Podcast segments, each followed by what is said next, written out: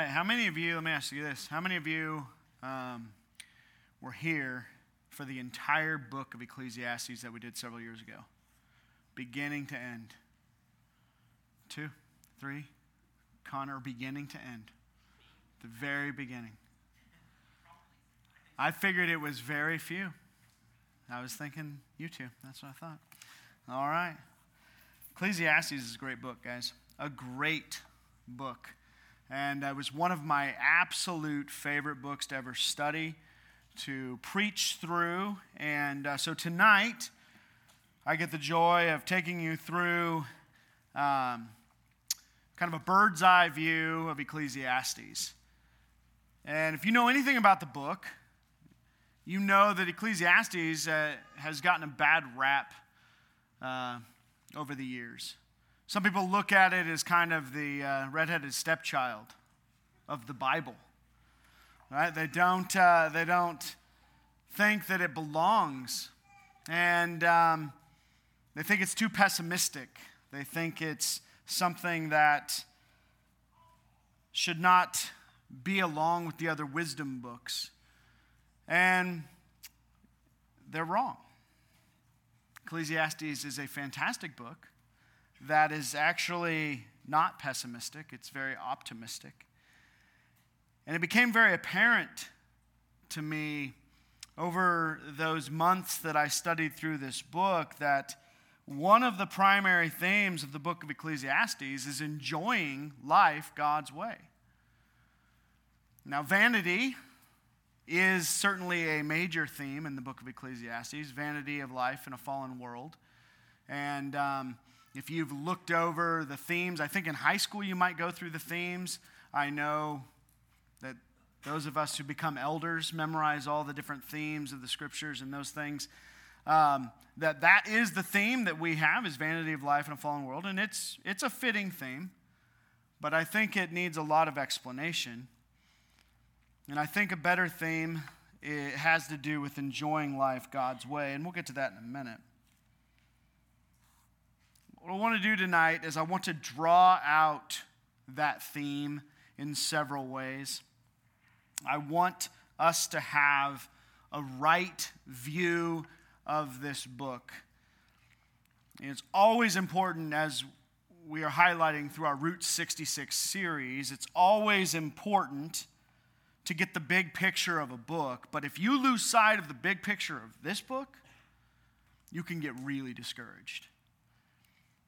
The content of Ecclesiastes is very heavy, it's very thought provoking. At times, it's very unsettling to the soul. And that's one of the primary reasons why many have taken a pessimistic approach to this book, is because of those things that are found in it. As we walk through this, let me first start out by giving you a few necessary details concerning this book and then I want you to note six realities that will help clarify the God ordained theme of Ecclesiastes. The first detail that you need to know concerning this book is the author of the book. Though many think it's unknown, probably a lot of those are ones who think the book is also pessimistic. The book is clear in terms of who the author is. It is Solomon, the son of David. It says there in verse 1 of chapter 1 these are the words of the preacher, the son of David, king in Jerusalem. It's very specific as to who wrote this book. And he probably wrote it, I say more than probably, most likely wrote this book at the end of his life. Think about Solomon for a minute. You don't think about a man who you want to emulate in certain parts of his life. Maybe the beginning of his life, he started out super well. As he, you know, came to the Lord when he was about to take the throne, and, and the Lord said, You know what? You ask me for whatever you want, and I'll give it to you. It's an amazing thing. and he could have asked for lots of things, and you've probably done that before, right? The three wishes of the genie. What are you going to ask for? Right? Of course, more wishes, right? More wishes. Keep that thing going. Keep that train rolling down the tracks. But uh, he could have asked for all the wealth, he could have asked for all the importance, he could have asked for all the clout, and he asked for wisdom. He asked for wisdom, and God gave it to him, and he became known as the wisest man, besides the Lord Jesus Christ, to ever walk on the face of this earth. But there was a point in his life where it took a turn for the worst. As he got caught up in idolatry, he had a thirst for immorality, I think is probably one of the best ways to put it. And he had at one point 300 or 700 wives and 300 concubines, a thousand women that were part of this harem of the king, which was not something that God had prescribed, not something that God had ordained. And when you're reading about Solomon's life, the end of his life, it says that it was those wives who led his heart astray, and he became an idolater and became a worshiper of those false gods. And there's a number of people who think that Solomon's life ended that way. That was, that was his legacy. He went down that road, but he never returned. I don't think that's true. I think at the end of his life, Solomon repented. And that's why we get the book of Ecclesiastes. Because he sits down and writes these words of wisdom, looking back on this life that he lived that started out so well and deterred so poorly because of the decisions he made. And he was able to then bring a lot of insight out of that, a lot of helpful things for us. That's the first thing you need to know is that Solomon is the author of this book. Some other ways that you know that that's true is as you read through, it becomes clear that things that are talked about in this book correspond with Solomon's life. One helpful commentator said that uh, Solomon's authorship can be asserted through these four categories. Wisdom the wisdom that's talked about in ecclesiastes 1.16 corresponds to 1 kings 3.12 his works all that he did because he did a lot of works. He was very well known throughout the, throughout the earth at that time ecclesiastes 2 4 through, through 6 corresponds with 1 kings 5 1 kings 7 1 kings 9 his wealth was certainly well known Ecclesiastes 2 7 through 9 corresponds with 1 Kings 10 14 through 20. And then his words, his, his wisdom. Ecclesiastes 12 9 and 10 corresponds with 1 Kings 4 32. Solomon is the author of the book of Ecclesiastes, it's not some unknown guy. The second necessary detail you need to know is the definition of Ecclesiastes, or in Hebrew, the Koheleth. He's the preacher or the gatherer of the assembly. Kohath is, is the preacher or the gatherer. And so he gathered these words to give to the people, and he gathered the people together as one who was their shepherd. It's as if Pastor Solomon is, is gathering those who read this book and saying to them, Listen intently to this wisdom, understand how to process it, and apply it to your life. The third necessary detail you need to know is that there are a number of repeated words and phrases that influence the theme of this book. Let me just give you several of these words at the outset. The word good occurs actually 52 times in this book. Words like wisdom or wise also occur 52 times. God appears 40 times. The word heart appears 40 times. Vanity or emptiness appears 38 times, which might be surprising, considering that's the theme that is most of the time given to this book. The word time is it occurs 37 times. Trouble occurs 33 times. Evil occurs 30 times. Under the sun is a very common theme in the book of Ecclesiastes, has 29 occurrences. The word live or life occurs 26 times. The word rejoice or joy occurs 17 times. The word give or gift uh, occurs 12 times, and the words eat and drink occur six times in this book. And all of those key words and phrases influence the theme of this book. The fourth detail you need to know at the outset is that there have been many different interpretations of the theme of Ecclesiastes, as I said at the outset. And unfortunately, many of those interpretations have been pessimistic and therefore led the reader to have kind of an Eeyore mentality toward life. Right? To actually view life as a burden rather than a gift. And that is unfortunate. As I began this study a few years ago now, I discovered that this book should lead us to being joyful people who enjoy this gift of life every day and not to be pessimists who dwell on the trials and disappointments that this life inevitably brings our way on this earth. Because we can all name troubles or trials or difficulties, probably right off the top of our heads, right now, of things that could capture our attention. Things that cause us to focus on those things, things to think that life's a big bummer. That happens often. Let me give you the working theme of the book, and then, uh, then we'll support that theme with these six realities found in the book that clarify it for us. Here's the theme. And you've heard this from my mouth many times. You should know this theme. I shouldn't even have to tell you this theme, but I'm going to give it to you anyways. Enjoy this temporary, difficult life with every ounce of your being, but do it God's way. Enjoy this temporary, difficult life with every ounce of your being, but do it God's way. As one commentator put it, he said, Live without reserve, die without regret.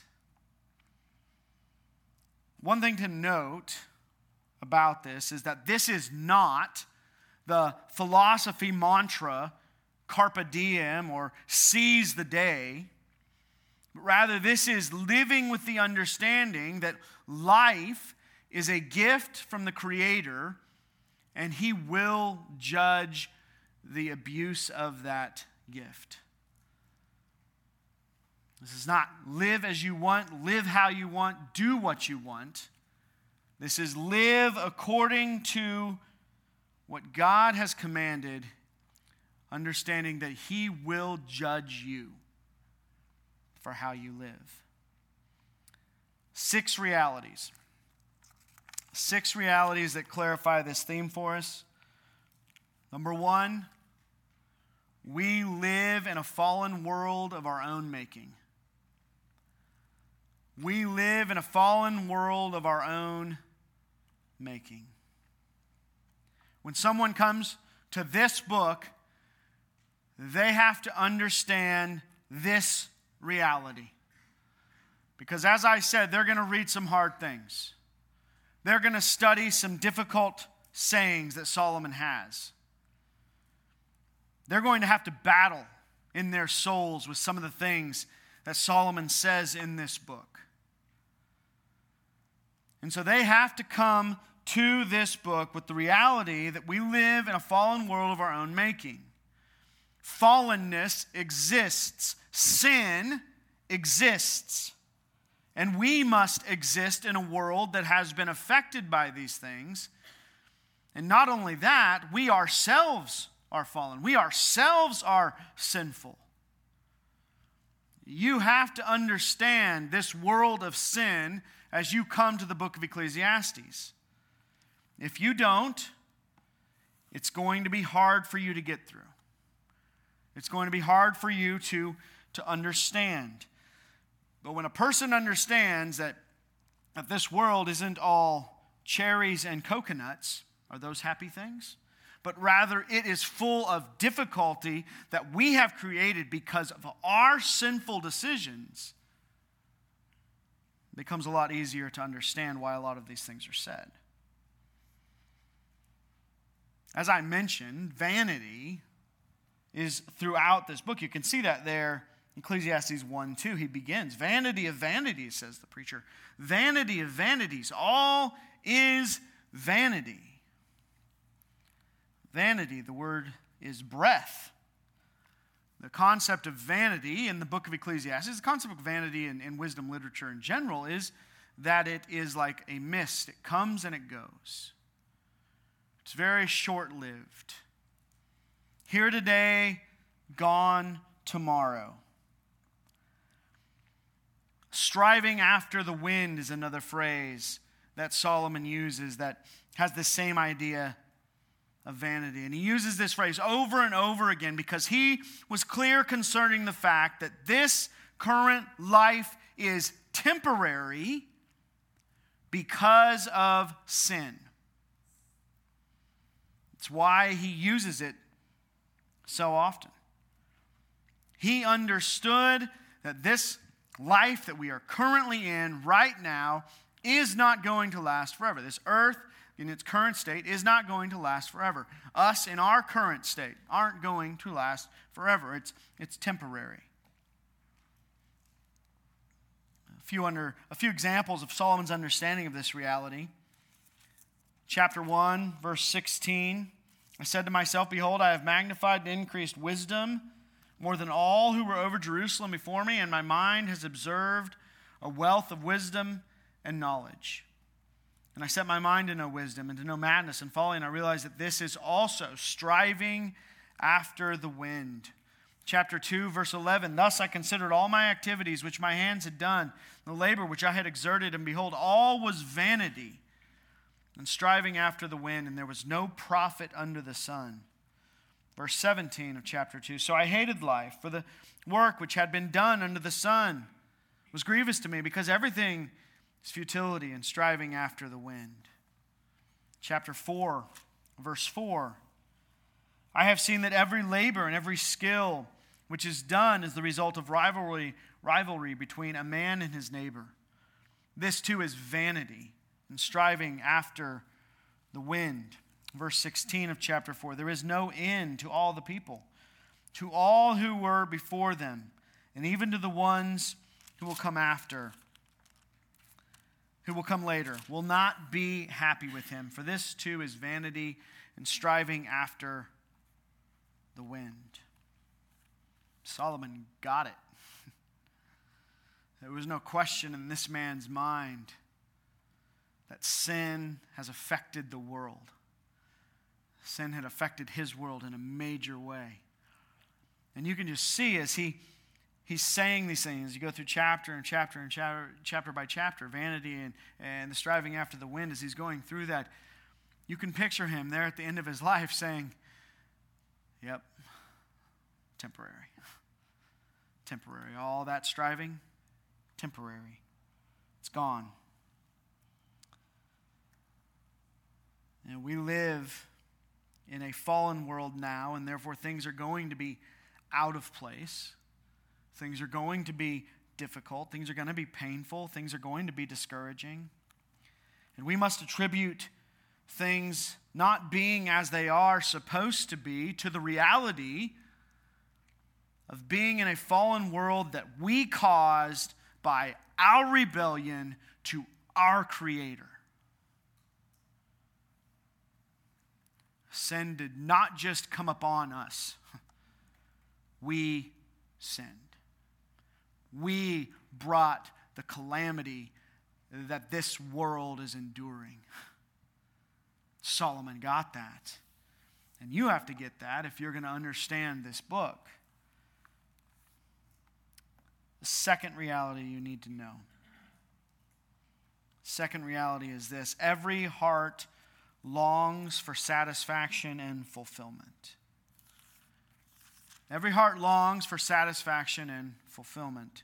Turn to chapter 2 of the book of Ecclesiastes.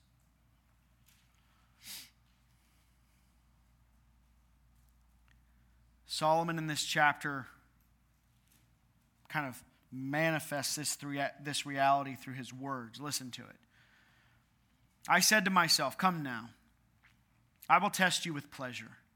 So enjoy yourself. And behold, it too was futility.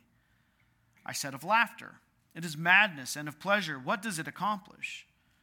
I explored with my mind how to stimulate my body with wine while my mind was guiding me wisely and how to take hold of folly until I could see what good is there for the sons of men to do under heaven the few years of their lives.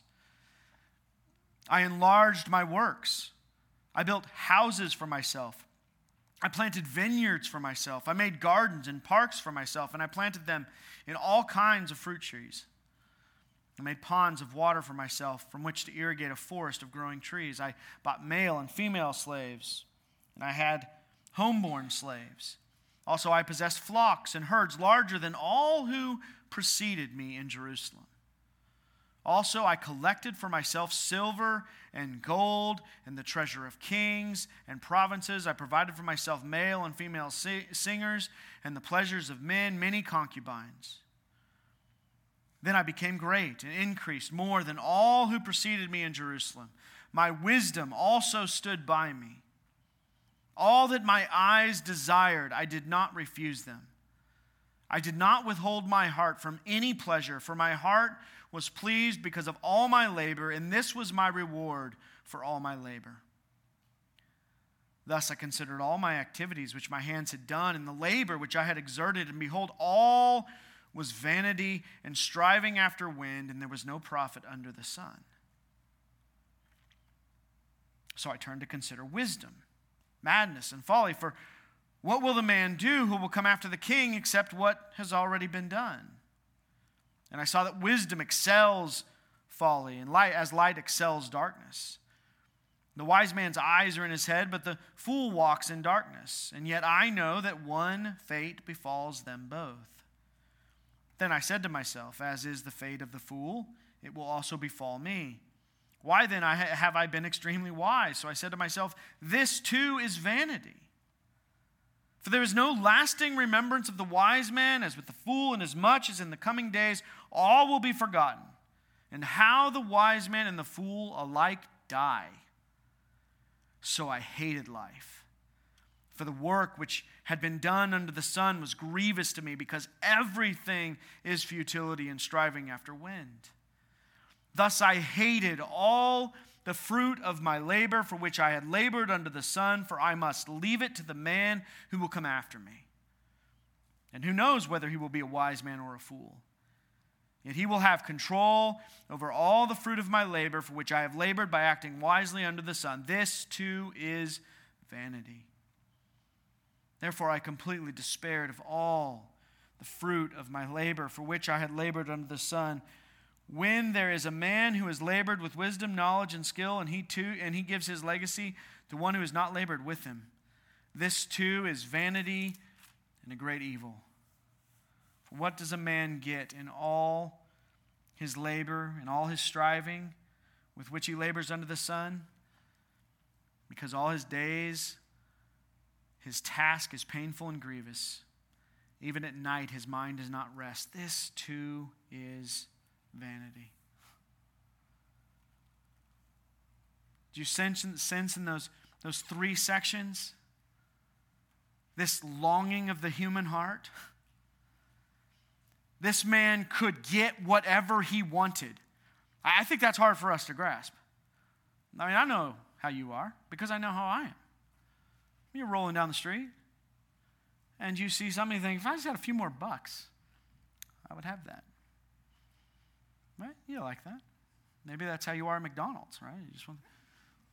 But the human heart longs for things. It longs for things. And it longs for this, this fulfillment. And, and Solomon pictures that. He bought literally everything he could because he could buy everything. There was nothing that he couldn't get in his life. And you heard the refrain from each of those sections. After he built those amazing things, says he enlarged his works and he collected silver and gold, the treasure of kings. He had everything you could want. Thus I considered all my activities which my hands had done, and labor which I had exerted, and behold, all was vanity and striving after the wind, and there was no profit. And then after he turned to wisdom, I hated my life because everything was futility, striving after the wind. Then he hated his labor. Why? Because all of this labor that he accomplished was now going to be given to another man. He was going to reap the benefits of all that labor. His heart longed to be satisfied. And so he did everything humanly possible. And he was the one man on this earth who could do it. And he gets to the end and he says, Not satisfied. In fact, I'm miserable. You understand this reality just as Solomon did. You want to be fulfilled in this life. I want to be fulfilled in this life. We all know what happens to those who, who aren't fulfilled in this life.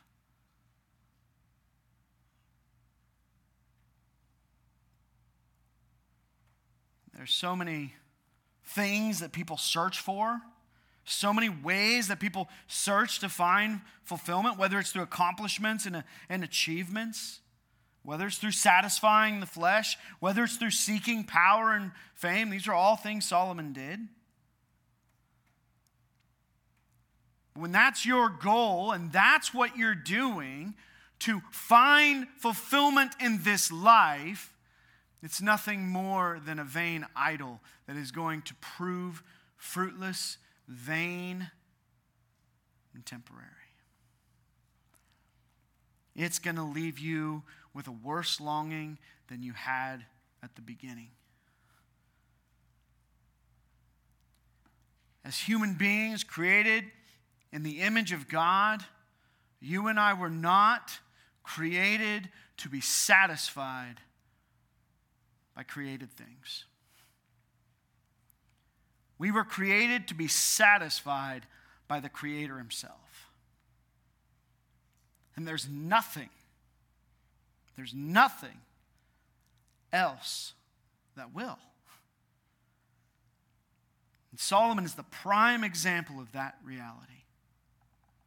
He could literally get anything he wanted. Anything he wanted, and it was all vain.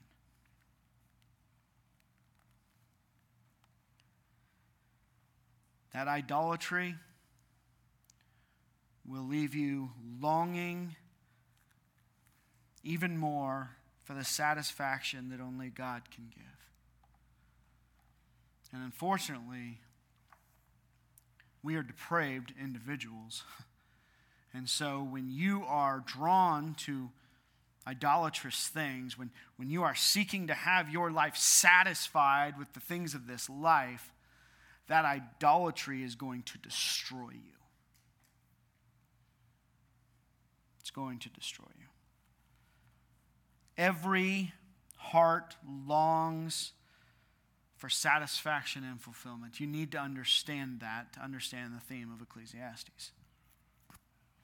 Number three, life is brief. Life is brief. Ecclesiastes 3. Look at verse 18. I said to myself concerning the sons of men, God has surely tested them in order for them to see that they are but beasts. For the fate of the sons of men and the fate of beasts is the same. As one dies, so dies the other. Indeed, they all have the same breath, and there is no advantage for man over beast. For all is vanity. All go to the same place. All came from the dust, and all return to dust.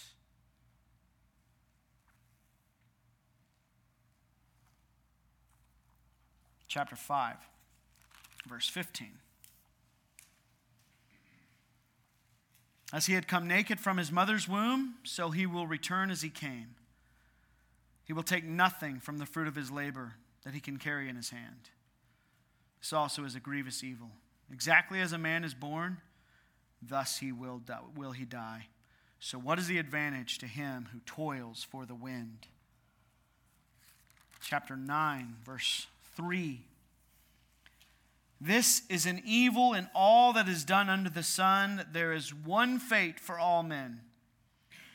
Furthermore, the hearts of the sons of men are full of evil, and insanity is in their hearts throughout their lives. Afterwards, they go to the dead. Forever is joined with the living, there is hope. Surely a live dog is better than a dead lion.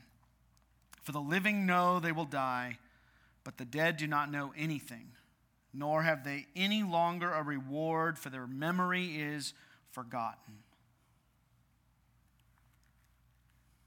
From the moment you are born, you are dying. Encouragement 101, right there. You are born into this earth, you begin the dying process. The body begins the process of decay for the rest of your life until you decay away. And actually, you get to the end of Ecclesiastes in chapter 11, and he gives these metaphors, I believe, are metaphors of the human body falling apart. Because that's what happens. Because we go back to the reality number one this world is corrupt. We're corrupted by sin. Life is brief. We need to remember that. We need to remember what James 4 says. It says, Yet you do not know what your life will be like tomorrow.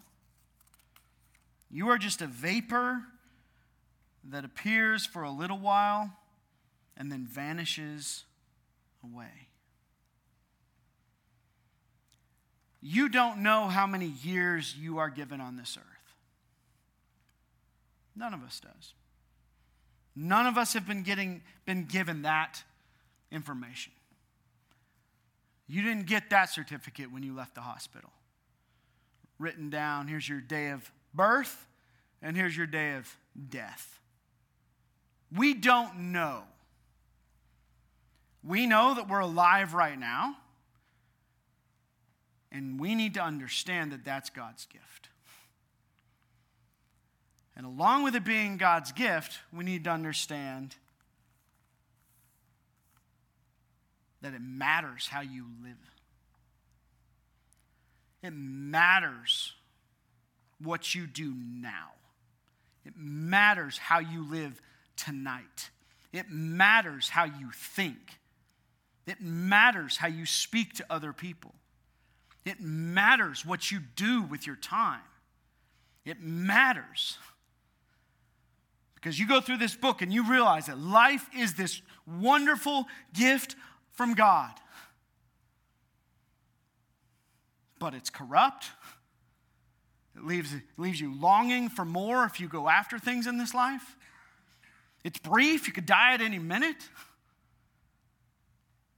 And so, with the time that you have, with the people and the relationships that God puts in your life, Ecclesiastes teaches us that it matters.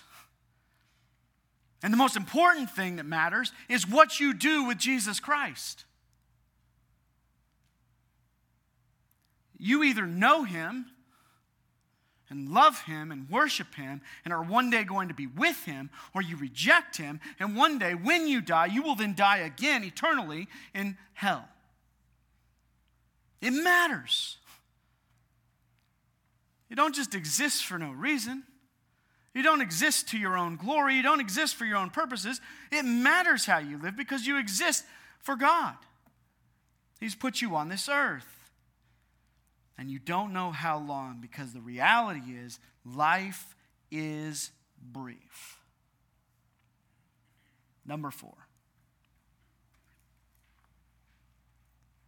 God is completely sovereign. God is completely sovereign. Back to chapter 3. This famous poem that's been turned into a song, verse 1 There is an appointed time for everything And there is a time for every event under heaven a time to give birth and a time to die, a time to plant and a time to uproot what is planted, a time to kill and a time to heal, a time to tear down and a time to build up, a time to weep and a time to laugh, a time to mourn and a time to dance, a time to throw stones and a time to gather stones, a time to embrace and a time to shun embracing a time to search and a time to give up as lost, a time to keep and a time to throw away, a time to tear apart and a time to sew together, a time to be silent and a time to speak, a time to love and a time to hate, a time for war and a time for peace. What profit is there to the worker from that in which he toils?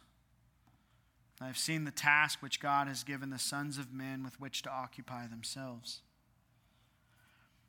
This poem takes shape to show us the reality that God is sovereign. There's a time for all of these different things in life. He has an ordained plan that is working out, and that, that plan will be accomplished through his ordained means. And these things are part of that, all part of the life cycle, all part of the life process that God has ordained to be. He is sovereign over everything. Chapter 7, verse 13. Consider the work of God. For who is able to straighten what he has bent? In the day of prosperity, be happy, but in the day of adversity, consider. God has made the one as well as the other, so that man will not discover anything that will be after him. All things come from God. Why does that help us?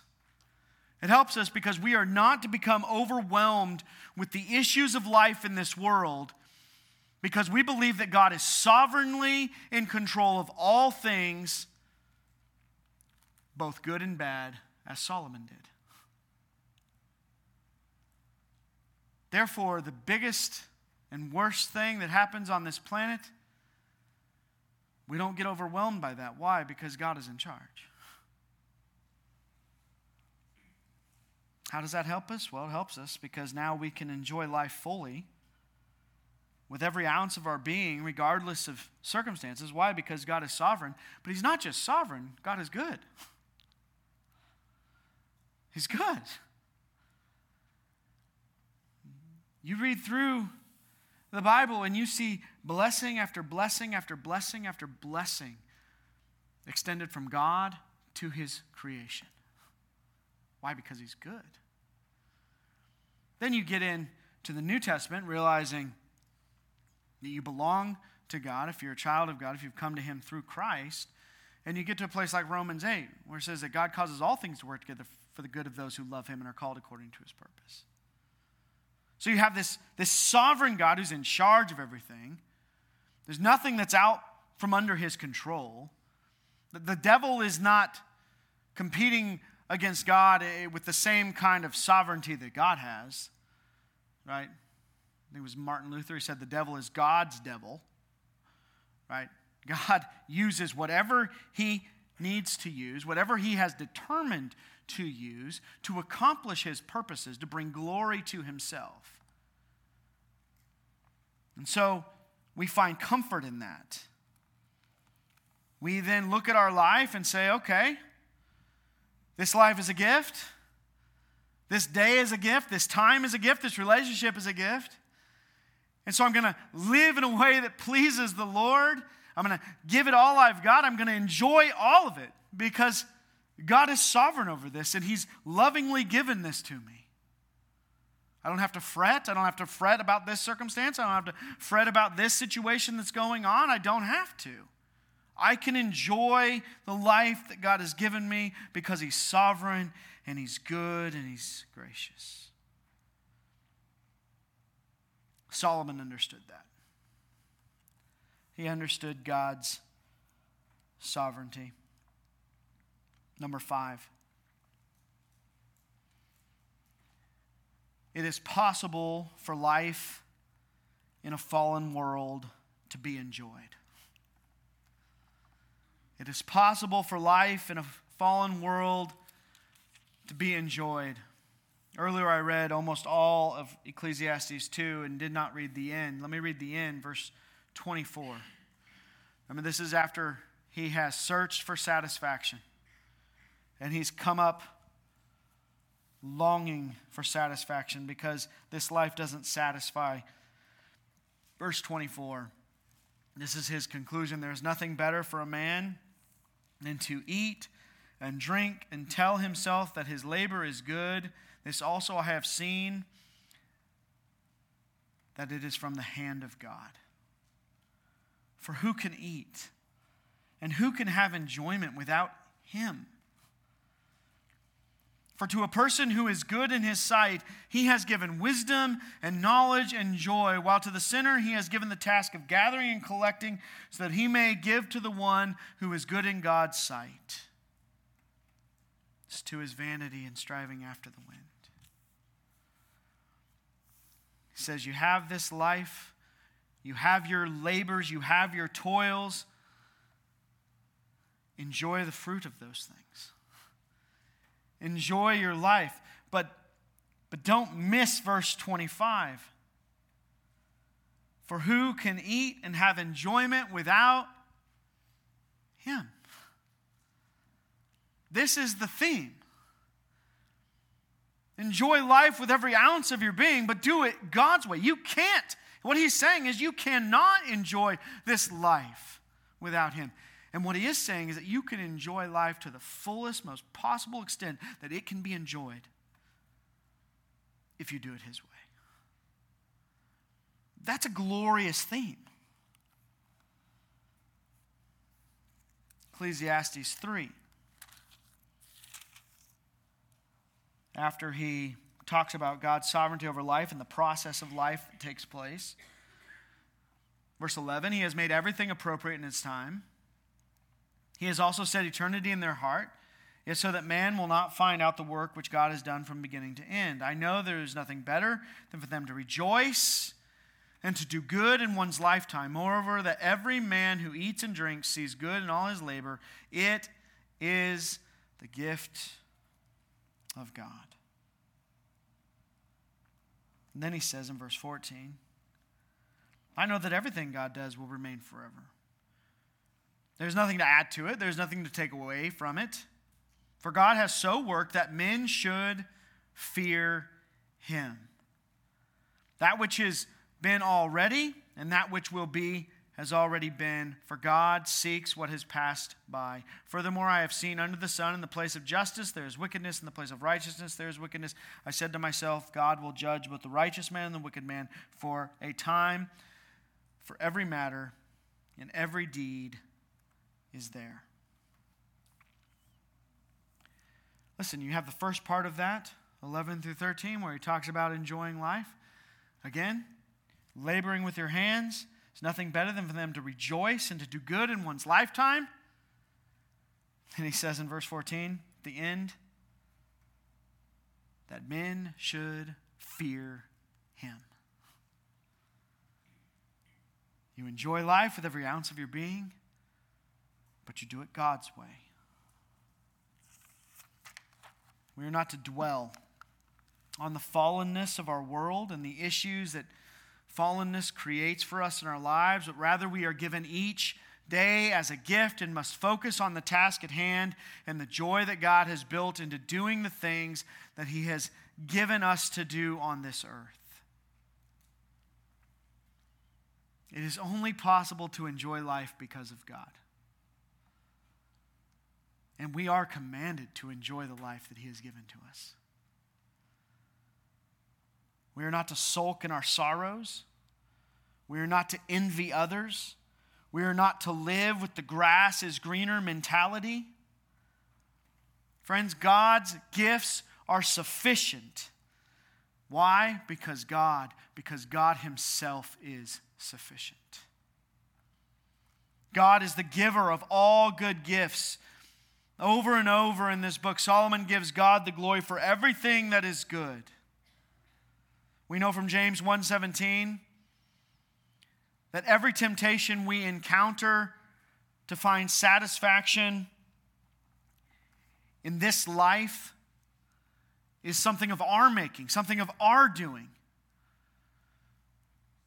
But every good thing given, every perfect gift is from above, coming down from the Father of lights, with whom there is no variation or shifting shadow.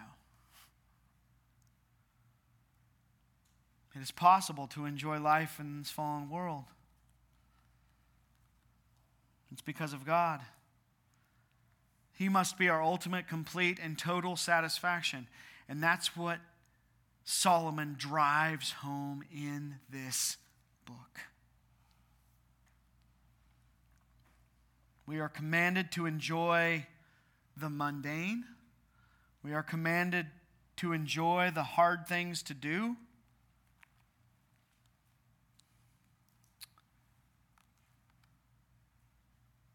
And those things are achievable because of God. We don't have to have a downer approach to life.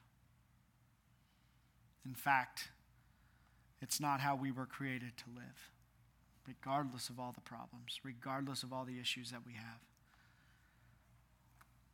God has said, enjoy this life, it is a gift. And you know what's, what's great? We are called to do that, and we do that, and it's hard. And don't get me wrong. Sometimes enjoying this life is hard. Sometimes seeing this life as a gift is hard. I'm not saying that's not true. That is true. What I am saying is that it is a gift, and we're called to enjoy it. And the reality is, one day, we will perfectly enjoy life.